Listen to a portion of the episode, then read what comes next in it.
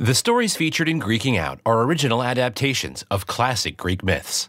This week's story features an absolute bummerscape of death, ambiguous characters, the Homeric expanded universe, war, living in the big city, and a giant wooden horse. This episode is about war, so skip it if you've had enough of that lately. Greeking out the greatest stories in history. We're told in Greek mythology. Greeking out gods and heroes, amazing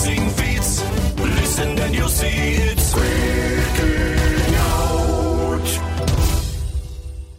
Well, Oracle, it has been a journey so far. We've done a speed run through the epic cycle, and today is the finale, the day the war ends. The epic cycle refers to a collection of epic poetry that details the Trojan War, sometimes including the Iliad and the Odyssey. Okay, and the Odyssey is really about Odysseus, right? And we barely scratched the surface there. Exactly. The epic cycle also includes the Telegony, some of which we discussed in our episode about Circe. Okay, good to know we still have more to cover in future seasons. But back to the war. Things are looking pretty bad for all parties involved. The Trojans just watched Achilles kill their beloved Prince Hector. They were devastated and demoralized and really sick of this never ending war. And the Greeks had problems of their own. They had a power hungry leader who was unwilling to give up the fight, a grief stricken Achilles who was still mourning the loss of Patroclus, and no way into the city of Troy. But allow me for a second to take you back in time, back to when Achilles and Agamemnon were fighting over captives. Time travel is not only currently impossible, it's also unethical and very messy. Okay, but this is just a theater of the mind situation. We're not bending the rules of space and time or anything. Then proceed. right, so wait a minute, hold on. Oracle, do you know something about time travel that I don't? Do you, is it. Proceed. Right. Okay, you know what? We're just going to move past this. Okay. So, while all the drama was happening, one man had been hard at work trying to end the war. Spoiler alert.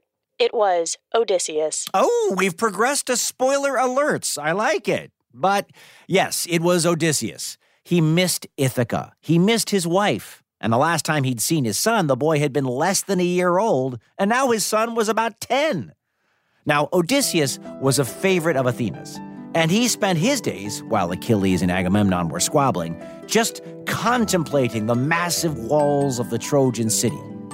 He knew Athena was not giving him the inspiration he needed for some reason, and one day a local seer told him why. Troy will not fall while the Palladium remains within its walls. Now, this wasn't immediately clear. I mean, what was a palladium, and how on earth was he expected to get inside Troy and steal it? Were those rhetorical questions? Or can I provide the answers? Go ahead, take it away. The Palladium was a small statue that served as a memorial to Pallas, a beloved friend of the goddess Athena. Exactly. And Athena was very attached to the Palladium. She didn't want anything bad to happen to Troy while the Palladium was still inside the city walls. So, now with a goal in front of him, Odysseus set to work. While the walls of Troy might be impenetrable to a whole army, one clever person could find their way in somehow. So Odysseus grabbed another warrior named Diomedes, and the two disguised themselves as beggars, dressing in rags and covering themselves in dirt and grime. When they were done, no one would have thought these were two of the most well respected men in the Greek army. Since no one was paying attention to them, they were able to enter the city without incident and went around trying to find the Palladium. Instead, they ran into an old friend, Helen of Sparta, now of Troy. Of course, she wasn't alone. Obviously, since she was royalty and arguably the cause of the war, she was surrounded by guards and attendants at all times. But Odysseus and Diomedes saw her, and more importantly, she saw them.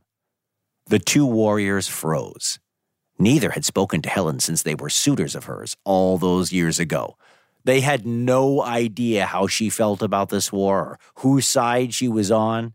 She stayed in the city of Troy for over nine years. Well, it's not that simple, Oracle.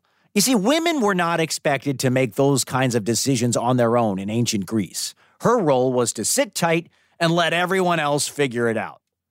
We're going to sidebar here for a second. You see, Helen is a tough character to understand. In some versions of the story, she willingly went with Paris, and in some, she didn't. In some versions, she's doing small actions to help the Greeks throughout the war, like hiding weapons. And in other versions, it's the exact opposite. It really depends upon how the teller of the story wants you to feel about Helen.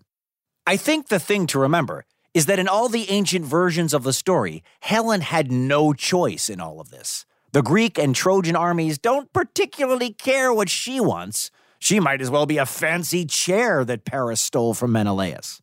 But it matters to us how she felt, and I think it matters a lot. So that's how we're telling our story. okay, back to it. Is this beggar bothering you, milady? asked one of the guards, breaking the three way staring contest Helen, Diomedes, and Odysseus had going on. Of course not. Helen said, flipping her long, shining hair. Everyone is welcome to worship in the Temple of Athena. And she pointed down the street towards a large building. As she walked away with her cloud of attendants, Helen sent an extra long look over her shoulder at the two Greeks in disguise. And sure enough, they found the palladium in the temple of Athena and only had to wait until nighttime to smuggle it out of the city. When the two got back to the Greek camp that night, they found that a lot had happened in their absence.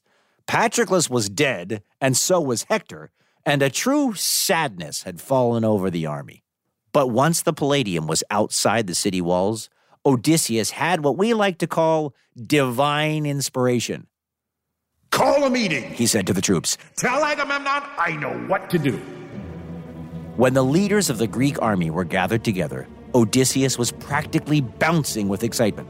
I figured it out, he said. The great goddess of battle strategy has shown me the way. And then Odysseus went on to outline what might have been the wildest war strategy of all time. He explained that the Greeks would need to build a giant horse out of wood the horse needed to be beautiful and impressive, but most importantly, it needed to be hollow. Because unbeknownst to the Trojans, inside the body of this horse would be 30 of the most accomplished Greek soldiers. If all went according to plan, the Trojans would think the horse was a gift from the Greeks and bring it inside the city, bypassing those impressive walls. And then, when night fell, the Greek soldiers would cut their way out of the belly of the horse and open the gates for the rest of the Greek army. Ha ha! When Odysseus told the others this plan, they were skeptical. Are you sure this is going to work? Agamemnon said. Well, we need to abandon camp and move all of our ships out of sight.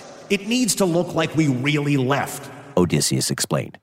It was a crazy idea. There were millions of ways it could go wrong, but for some reason, Odysseus's plans always seemed to hit their mark, no matter how crazy they were. All right, Agamemnon said. Let's try it. If we pull this off, it will be remembered for the rest of history.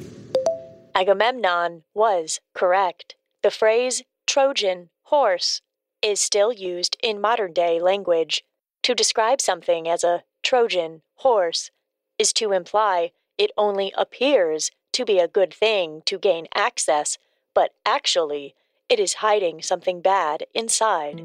So the Greeks got to work constructing the Trojan horse. And when the horse was finally ready, three days later, 30 Greek warriors hid inside and waited for the perfect moment to escape. The remainder of the Greeks packed up the camp they'd been living in for over nine years and got it into the ships. They sailed out to an island just off the coast and waited. As the morning dawned on that day and the fog started to clear, all the Trojans could see was an empty beach with just the remains of a camp scattered about. In the middle of it all was a giant wooden horse. When it was spotted by the Trojan soldiers, they alerted King Priam immediately. Sir! Sir, they're gone! Sir, the Greeks have left! King Priam was shocked. Why would the Greeks leave now? They had the upper hand after Achilles killed Hector. They had waited for over nine years. Why would they choose this moment to leave? And there's something else, the Trojan soldiers said. They left us something. Well, What is it? Priam asked. It's, uh, well, I, uh, it's kind of a big wooden horse. Now, that was not what Priam had expected to hear. He decided that he needed to go check out this situation for himself. He headed down to the beach with a team of his closest advisors and his daughter, Cassandra. In addition to being Priam's daughter, Cassandra is a seer with the power of prophecy. However, she was cursed by Apollo, and now no one takes her predictions seriously. Which is very unfortunate because Cassandra knew right away that the Trojan horse was a trap. Burn it! She said to King Priam, Burn it! It's a trick. I know it. Burn it immediately. The men inside the horse started to sweat. That would not be good for them. But of course, Priam didn't believe Cassandra because she was cursed, and no one ever believed Cassandra. You know, I'm feeling a commercial break right now. I think this is a good place to take a moment. We'll get a break. We'll come back with more Greeking Out in just a little bit. And now we're back with more Greeking Out. I suppose this is their offering to the god Poseidon for a safe trip home. It would be disgraceful for us to burn it. We cannot risk offending the gods. Father, this is dangerous. I know it. It's a trap. We must get rid of it. Cassandra pleaded. But King Priam would not hear of it. I don't know why the Greeks have decided to leave, but I am thankful for it. Let us bring this offering inside the gates to honor our city. And with that, the mighty gates of Troy were opened fully, and the large wooden horse was brought inside their massive walls. It was met with joy and gratitude. The citizens of Troy truly believed that this meant the end of the war. The Greeks were gone. They had left an offering to the gods to apologize for their horrible behavior. The Trojans had won. Wrong, wrong, and wrong. Yes, the Trojans were wrong on all accounts. That night, after everyone in Troy was done partying and had gone to sleep, the Greek soldiers quietly climbed out of the wooden horse. Silently, they crept through the city and opened the gates. And waiting there, on the other side, was the remainder of the Greek army ready for battle. By the time the Trojans realized what was happening, it was too late. The soldiers did their best to fight, but they were unarmed and unprepared. The Greeks quickly took control of the city.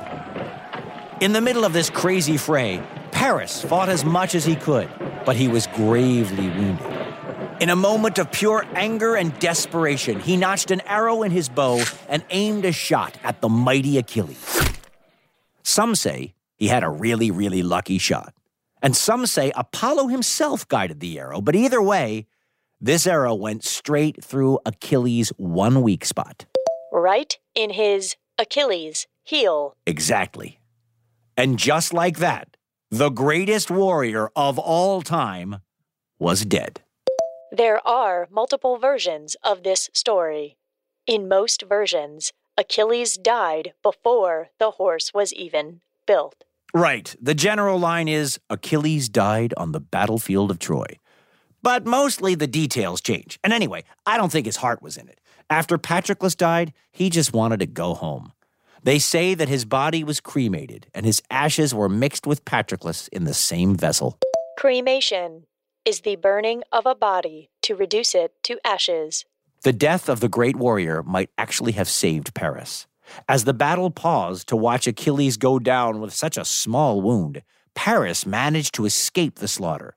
He knew that if he didn't escape now, he was going to die too.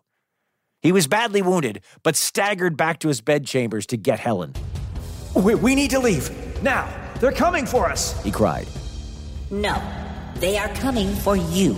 I will take my chances with the Greeks. I am done following you around. She said to Paris. He was shocked. But, but I, I thought you loved me. It was Aphrodite that loved you. I was nothing more than a pawn in your game. I am going back to Sparta to be with my true husband and my daughter. Paris was surprised, but he didn't wait around for any more goodbyes. He knew he would die if he didn't get medical help, and he knew just where to go to get it. Not long after Paris had left, there was a commotion in the hallway outside Helen's rooms, and before she could see what was happening, Menelaus stood in the doorway. Menelaus and Helen stared at each other for a long time. Let's go home. Helen said. And they did. Before the battle was even over, they had boarded a ship back to Sparta. They were eager to get home to their people and their daughter. Meanwhile, out in the mountains where Paris had grown up, a dying Trojan prince stumbled to a place where he knew there would be a beautiful nymph named Oenone. Oenone! He called, Oenone, great healer, true love of my life. I need your help, or I will die. And so Oenone rose out of the river to see the young man who had left her for his fancy city relatives now asking her for help. I would not be inclined to help him. Yeah, neither was Oenone. Who are you? She asked, annoyed. I don't believe we've ever met. It's me, Paris, Paris, Prince of Troy. Paris said. I don't know any Trojan princes. Oenone said, and she splashed back into her river, leaving Paris to die on its banks. And that's it. The war is over. The Greeks had won. The Trojans were finished. Not all the Trojans. You're right. Aeneas, cousin to Hector and the last of the Trojan royal family, somehow managed to escape the carnage in the great city. He had with him his son, Ascanius, and his father Anchises, and a small group of refugees. He famously carried his elderly father out of the burning city. Aeneas had to leave with nothing, although some say he did grab something from the Greeks on his way out. The Palladium. Yeah, the Palladium. Now, it might have been the protection he got from the Palladium, or the fact that his mother, Aphrodite, was looking over him, but Aeneas and his family went on to have many more adventures, and his descendants went on to found a little place you might have heard of. Rome. Yes, they went on to found the city of Rome. But that's a story for another day. But back to Troy. With Agamemnon in control of the city, the destruction carried on for days. No one was safe from his viciousness, and the entire city of Troy was burned to the ground. It's kind of hard to be on one side or another on this one. We told this story mostly from the Greeks' point of view, but the Romans like to make the Trojans out to be the good guys. You can see it as a ragtag group of soldiers going against a wealthy, privileged city, or as a barbarian force overtaking a shining civilization. Either way, the effects of the fall of Troy were felt for generations to come.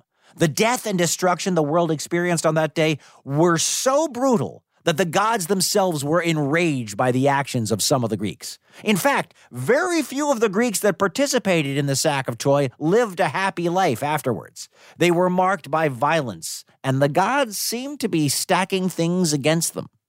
But those stories are for another season because we've reached the end of our story of the Trojan War. It was a very long story. It was indeed. And you only revealed a few spoilers. I will not apologize for spoiling a story that is thousands of years old. Yeah, I guess this is what you would call a creative difference. But while the war may be over, this podcast season is not. We still have two more episodes coming up this season, and I know you're going to love them. Greeking out. Thanks for listening. For the next two episodes, we're once again on the move to various subcontinents and peninsulas. Stay tuned. Listen and you'll see it's breaking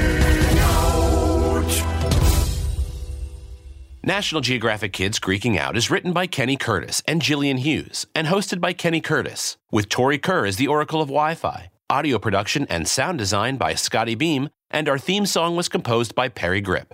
Allison Shaw provided editorial assistance, Dr. Lillian Doherty is our subject matter expert, and Emily Everhart is our producer.